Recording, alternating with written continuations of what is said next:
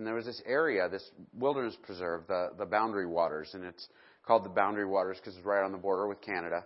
And um, we we would take these kids up there and we would camp and we'd fish and we'd be there a whole week. But part of the trick with this was you were you were on your own. I mean, once you hit the water, you know, if you if you got hurt, you paddled back, you know, or or you hope for the best. You know, if you got homesick, you you know kind of sucked it up and went through it because there wasn't, wasn't any making phone calls and nobody was coming to get you. Um, it was it was you know proper out there wilderness, and it was possible. I mean, we went I during the years that I went there, probably five or six. Um, during the five or six years that I went, I, I maybe half the time we would go most of the week without seeing other people. Um, and so one of the things I discovered, we would take these kids, and most of them were city kids and, and, you know, gang members and, you know, drug addicts and stuff like that. And we'd take them out. And one of the, one of the things I noticed was there were two types of kids, you know, by the end of the week, right? You would, you would be out there and a lot of times it would be cold and rainy. Or even if the weather was nice, you know, you're still sitting on the ground and you're cooking everything over the fire. And there, there are these like funny looking birds in Minnesota. They're, they're called mosquitoes. Um, almost got you. That almost made her spray coffee, and then I could have picked on her about that forever.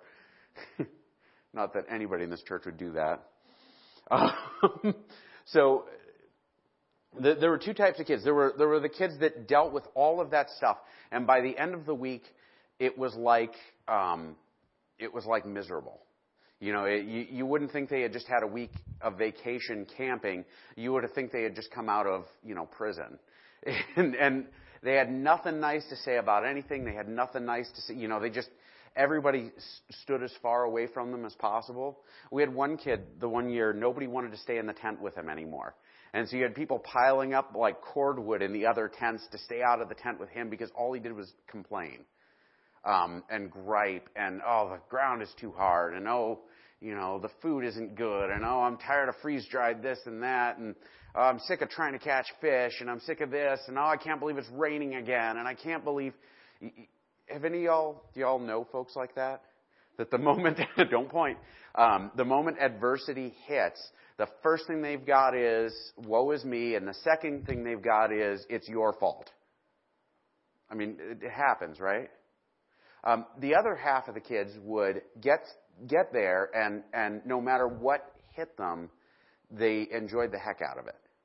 Um, they they would be out in the canoes in the rain, and and you know it'd be 40 degrees, and you know nobody's got enough warm clothes to to you know keep from sh- shivering, and and the whole time they're just excited to, to, you know, hey, can we just go a little further today? Can we paddle a little further? Hey, is there any way we could stay an extra day? Can I go swimming? Well, no, it's snowing. Don't swim. It's, you know, it's, it's not okay.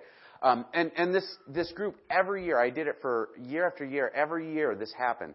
You had half the kids who complained, and you had this other chunk of kids that no matter what hit them, they, they were, you know, better for it. And the other thing the, the guys who like were better for it, by the end of the week, they all had clumped together and they were closer to each other than they were when they left, right? I mean, they, they had a bond. And, and so as we launch into James, we've got this message and one more. We're almost to the end of James. and you're all disappointed. Um, and then we'll start Christmas. Um, and, and, and so as we're launching into sort of this last section of James, um, James is, is um, beginning to wrap up his letter. He's beginning to wrap up the arguments. Um, if this is your first time here in four months um, and you've missed everything else, James was written by a guy named James. Very good. Some people paid attention. Um, James was Jesus' half brother. It was written to a largely Jewish audience. It's a very early letter in the church, like, like one of the earlier letters. And it deals with a number of things that are extremely practical.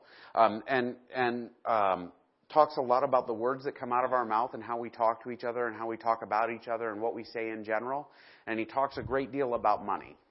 Um, specifically about the wealthy and about the poor. Because in this church, the churches that he's dealing with, there was a tendency to mistreat poor people and treat wealthy people with extra attention. Um, and so James addresses that. And, and the other thing that we talked about last week um, actually for the last two weeks. He, he has this issue. Two weeks ago, he, he addressed, or two weeks ago, we looked at the section where he addressed. James has been dead for a while. Um, we looked at the section where he addresses folks in the church who were just aspiring to get rich, right? They weren't concerned about what God had for them. They weren't experienced about. They weren't concerned about um, the expectations or living the life or anything else. They just wanted to make money and they were living for today and for the right now and everything else. And and so James sort of reasons out with them, hey, you know, shouldn't you be focusing on what you're supposed to be focusing on? Isn't there sort of a godly wisdom you could apply as opposed to this worldly wisdom you're living by that says get everything you can and if you got to step on folks along the way, it's cool?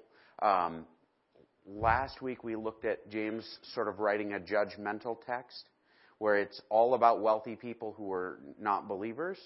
And he says, look, you guys who are out there ripping off your neighbors and and cheating folks and storing up as much as you can for the day you know like the the day of judgment is coming. You're going to stand in front of Jesus and you're piling stuff up as though you're going to take it with you and he sort of pronounces judgment on those guys. Now we move into this last section of this particular argument right? Um, with the first section of the argument being keep your wisdom right, chase after God's stuff, not after earthly possessions.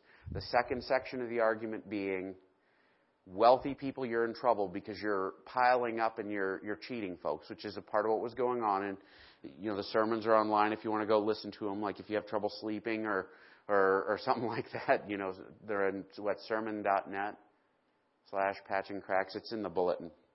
Um, and this week, he sort of transitions into the last part. And I mentioned last week the study material. We have the last study guide for this series sitting in the back if you want to grab it up and read in advance before next week.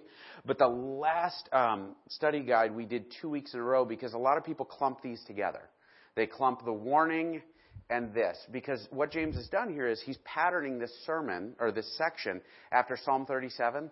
Uh, read it on your own. It's actually pretty interesting, and you can see where James borrows phrases from one to the next, and he, he's sort of like, anyway. Um, and so what he starts out here, he starts with, with this. He, he, he says, look, you guys who are rich are in trouble. And then he turns to the church and he says, be patient, therefore, brothers, until the coming of the Lord. Now, there's a word in there that you may not immediately notice, but brothers, right? He, he's been using it throughout the letter. Am I already that offensive? Um, she doesn't hear well, so she didn't hear me pick on her. Um, he, he's been using it throughout the letter, um, and, and it's sort of an engaging phrase or word. And he stopped using it when he was threatening. In the last two sections, he stops using it, and now he goes back to brothers because he's trying to engage them again. So he, you know, lays down the the the heavy hand, and now he shifts back and he's like, "Listen, brothers, be patient." Um, well, why are they being patient? Well, because God is coming because Jesus is returning, because his kingdom is coming into the world. And so as they're facing difficulty, they've got folks who are cheating them, right? Um, they've got folks who are mistreating them. They have folks who are um, um, literally crushing the poor in their communities is, is one of the things that was the, the big social trend where small farms were gobbled up by giant farms. And all of a sudden you had huge farms and you had farmers who'd been farming for generations who were suddenly working as indentured servants to these big farmers who weren't paying them right. Um, they would sometimes work for, for long periods without getting paid. And James addresses that with a threat, but he says to the people, he says, listen, just be patient. Um, how many of y'all love that word, patience? Anyone? it's possibly the worst word in the English language. Um, I, I read that uh, um, I was reading about time periods compared like 30 years ago or 20 years ago, drive through, if you went through a drive through, the fastest drive through in America was three minutes. Um, and now the fastest drive through in America is just under two minutes. And it's actually kind of annoyed if it takes more than three or four minutes. Have any of y'all ever done that where you're sitting at McDonald's and you're like, oh my gosh, it's been five minutes. I want my coffee. Um, it's just me again. Um, or you go to Walmart and you're like, you have 35 cash registers and only one's open. Why do I have to wait for two other people to be rung up? You know, we, we sort of are an impatient culture. And so as James starts in on this, he says, patience, be patient, folks. Um, he's saying it because um, because patience requires that we trust that God is going to take things and make them right, doesn't it? I mean, patience isn't sitting around and saying, someone will do it for me. It's saying, I want to do this or I want things to be this way, but it's not that way yet, but God is going to do it. Everybody with me? Patience is rooted in assurance. And so we may experience pain in this life, right? We may experience loss. We may experience hurt. We may experience like frustration that other people are mistreating us or cheating us or whatever. Um, but ultimately, patience is backing up and saying, God is going to make it right. Is He going to make it right in this lifetime? Maybe. But there's also a maybe not, right? It may be the case that God will not make it right in this lifetime. But there's a therefore in the sentence, right? Therefore is one of those words that we look at and it means, oh, this is linked to the previous argument. And what God is saying is, wealthy folks who are tre- cheating these Christians, wealthy people who are robbing these Christians, you're in trouble. God's going to make it right and you're not going to like it. And he says to the Christians, hey, God's going to make it right, but you're going to have to wait. Right? Anybody like waiting? no one? Or is everyone asleep already?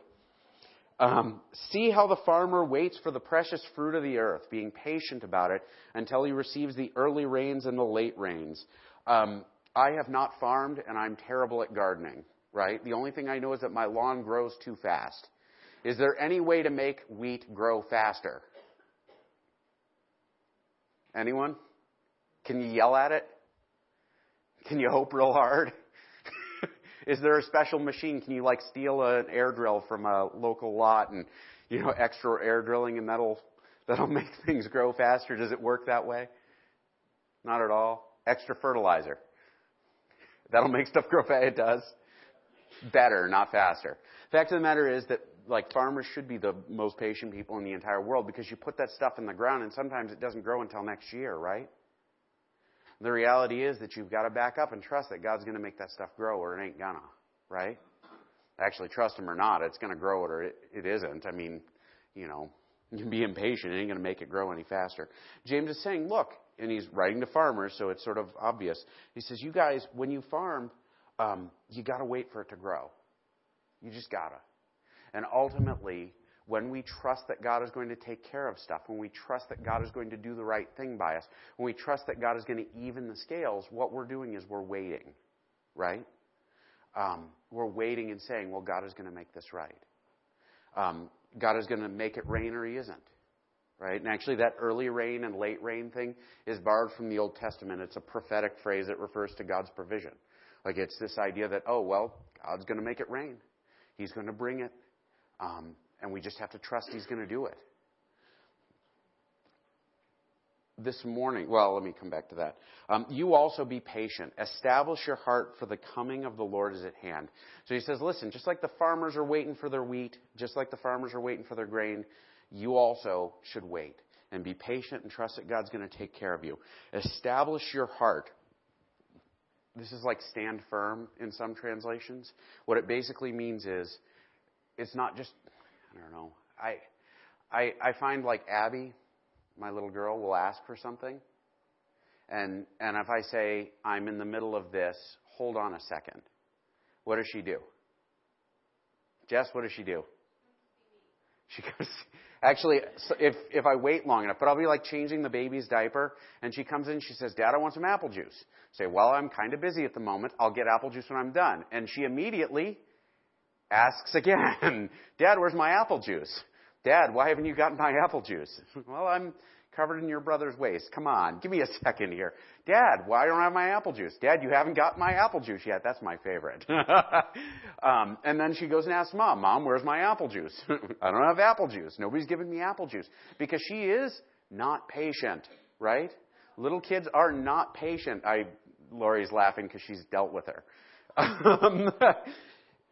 But the reality is that patience is not this magic thing that appears. It's something that happens as we prepare our hearts for the reality that we may have to wait for things, right?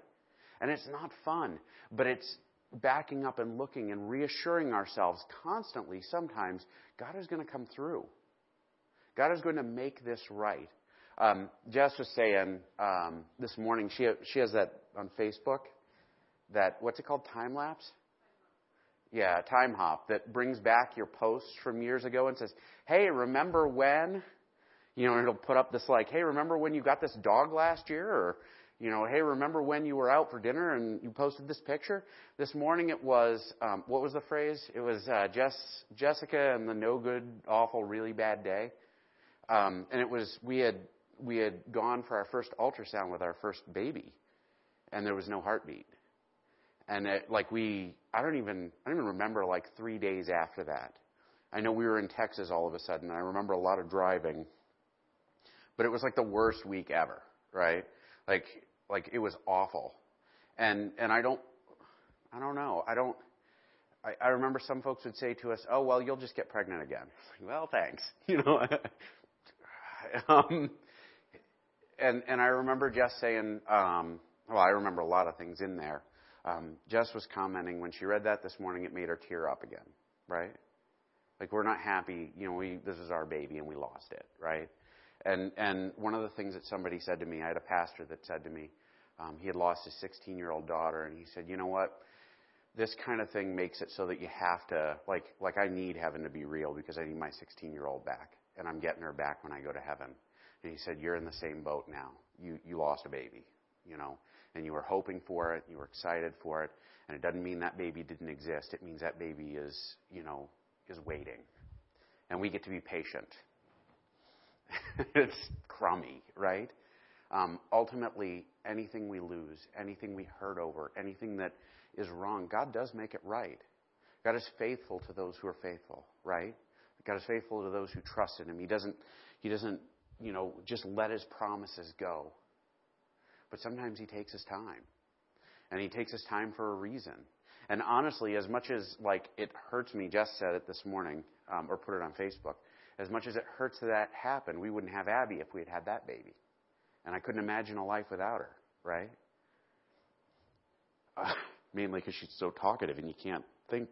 Anyway, um, he says, listen, so the day, for the coming of the day of the Lord is at hand. He's saying, listen, be patient, and as you're patient, look forward because the day is coming. God is not like slow. God is not going to like like abandon you. God is not dawdling because he doesn't care. Um, God is doing things his way, and you need to trust him. Um, do not grumble against one another, brothers, so that you may not be judged. Behold, the judge is standing at the door. Now, there are some folks who think this is a diversion, where James all of a sudden just sort of tacks in a phrase from nowhere. What he's actually talking about is um, how we respond. Now, check this out. Um, there are people who experience difficulty, like my kids in the canoe in the rain, right? And I remember we had one girl who threw her paddle down, crossed her arms, and said, I am not paddling any further. And I said, Good luck. And I paddled away. And I stopped at the next portage and I had lunch and I watched her sit out there with her arms crossed. I am not paddling any further. Guess, guess what? She eventually had picked that thing up and paddle, right? Um, some folks will do that though. They'll throw everything down and they'll say, I am not going any further, right? Some of us will lose and some of us will hurt.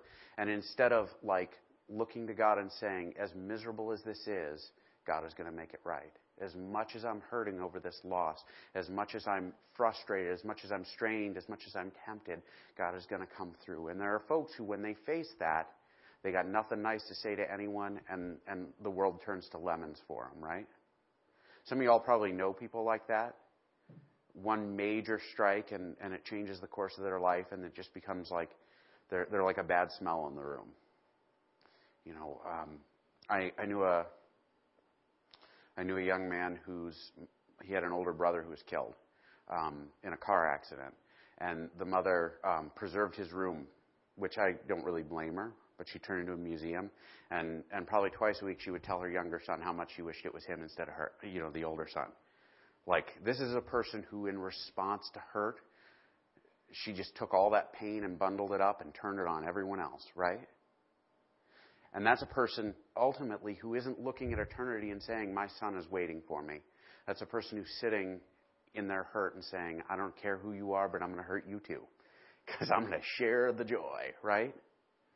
What James is directing believers toward is as much as you hurt, as much as this is miserable, as much as this is awful, um, turn and praise God and recognize He's going to fix it. Recognize He's going to take care of you. Recognize that He's true to His promises, and and you know praise Him because of it. Um, I, I I can't say that strongly enough. We can sit in our hurts and die, like spiritually wither up and become nothing, or we can face trial and difficulty and we can grow into Him. We can praise God in our time of difficulty. Um, was it Job is about to come up again, and actually we'll come to him in a second. All right, as an example of suffering, patience, suffering and patience, brother, take the prophets who spoke the name of the, who spoke in the name of the Lord. Um, there was this period between the end of Malachi, the last book in the New Testament, or Old Old Testament, and Matthew, the first book in the New Testament, where it's called the intertestamental period because it happens between the Old Testament and the New Testament, right? And it was a very popular thing for folks to sit around and discuss difficulty, and they would point to the prophets. And this was actually a whole genre of literature where people were like, hey, remember the prophets. And like, there are all sorts of things we know about the prophets that are from that period, like Isaiah, longest prophet in the Old Testament, longest prophetic book. Isaiah, at the end of his ministry, the king in the city that he was, was ministering in kind of got sick of him, so he dragged him out, put him inside of a hollow log, and had the logs on in half. Um, it was not a very good ending for him. And, and, but Isaiah, like, like was this guy who experienced all kinds of difficulty, and he talked right about God the whole time, right? Um, he talked right about who Jesus was the whole time. Um, Jeremiah uh, comes after Isaiah, and um, Jeremiah lived in a hole in the ground for a while because the, the king said, Well, I'm tired of you talking bad about me. Throw him in the prison. And they tossed him into a cistern, a well, and they put a grate over the top of it, and he lived in a well. And he still talked about God. Couldn't make that guy shut up, like my kids. Um, but, but the whole time, what they said was, Listen, God is going to make it right. Listen, God is coming. Listen, turn your hearts toward Him. Um, and so, as James points to this as an example, what he's saying isn't, you know, hey, we should go out like the prophets and pronounce judgment on anyone. Our words to say are about Jesus, right? God sent His Son to die for us, to set right the brokenness and the sin and the, the, the misery in the world. Like through Christ's blood, everything is redeemed, right? Everything will be made right, and we know it's true because Jesus came back. Like he was crucified, he was buried, and he rose again on the third day. And that third day resurrection thing, like Paul tells us over and over again, that this is the first fruits. This is proof that everything will come back and it'll come back redeemed. And so as like us, as we experience suffering, we can sit around and we can gripe and we can complain and we can have nothing nice to say and we can say, I, you know, I wish it had been anything other than this. Or we can back up and say, you know what, as much as I'm miserable, Jesus is making this right. There's a resurrection coming, and there's proof because Christ took my, my sin, and Christ took the sin of the world, and God has mercy because of it. And so I tell you today, as a man with hope, like we, five years ago today, we found out we lost our baby, and it, it you know, it kind of sucks, right? Like, but I know there's a resurrection. And I know God will make it right. And I know everybody sitting in this room who's had loss and who's watched family members die and who's, who's been stripped of things and who's been humiliated and everything else. God is going to make it right because Jesus re- was, was resurrected, because Jesus took it all and came back, and that's it. Um, and so, what is James calling us to do as believers? We're to stand around and we're, we're to point to Christ and say, it's going to be better. It's going to be right. And we just have to wait patiently for it to happen. Patience isn't just about being able to stand still and hold your breath while the line at Walmart doesn't move. That's not what patience is. Patience is being able to stand still and say, This is part of God's deal, and I just need to trust Him. And I just need to believe He's going to come through on His promises. Is it easy? No. Is it instant? No, it's a daily effort. It's something that we put energy and time into. It's a product of prayer and it's a product of faith. Um, Behold, this is verse 11. We consider those blessed who remain steadfast. You have heard of the steadfastness of Job, and you have seen the purpose of the Lord, how the Lord is compassionate and merciful. All right, has anybody read Job? Does Job sit quietly with his arms folded and say, It's all good? I just need to wait it out. He does for the first two pages, and then everything gets worse. Um, and, and there's a lot of folks who will read this, and I read a few commentaries on it and a couple of essays, this verse, and a lot of folks are like, well, wait a minute, Job wasn't all that steadfast. All he did was complain, right? Um, but what Job did in his complaining is significant. Job got mad at God, yes, but in the end, Job said, but you know what? I know God is going to do right by me. I just need to get, get face to face with him, and we need to discuss it, and once I plead my case, it'll be right all I need to do. And he, he never once said, God is going to abandon me. Sometimes he said God wasn't fair, right? But the whole time he maintained his innocence and he said, God will make this right. He, he just needs to get down here so I can tell him why. Um, does that mean that, like, like, what does that mean for us? It means, first off, um, even if we sit in difficulty, it's okay for us to be in pain and to say it, right?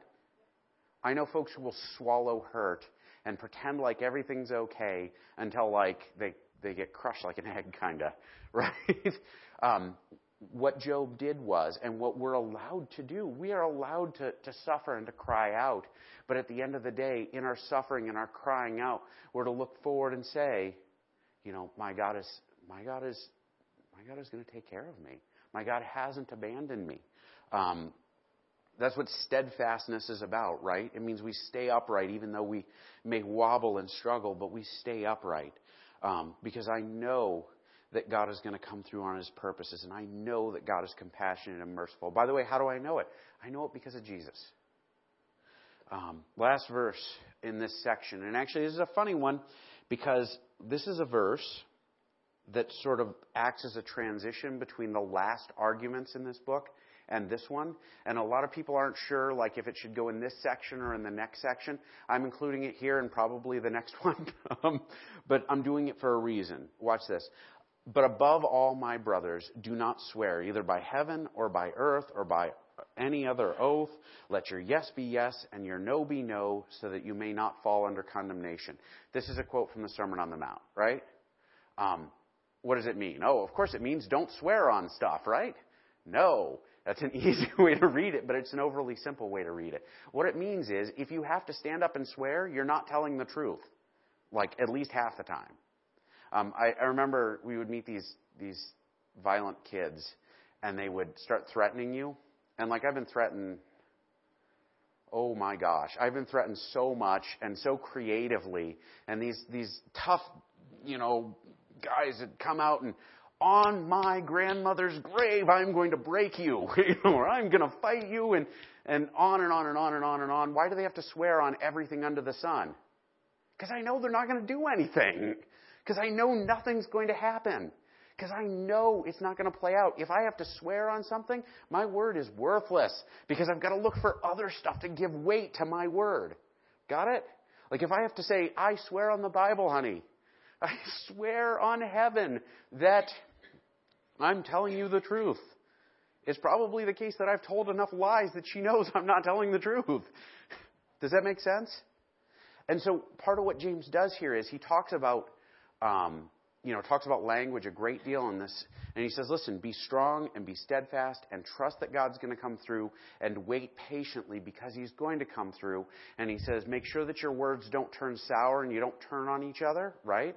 And then he says, make sure in the whole thing that your yes is yes and your no is no. Make sure in the whole thing that the words that come out of your mouth are the truth. So if you say you're going to do something, do it. If you say you trust God, trust Him. If you say, you know, when people look at you, they need to know that you're telling the truth, right? They need to know you're going to come through.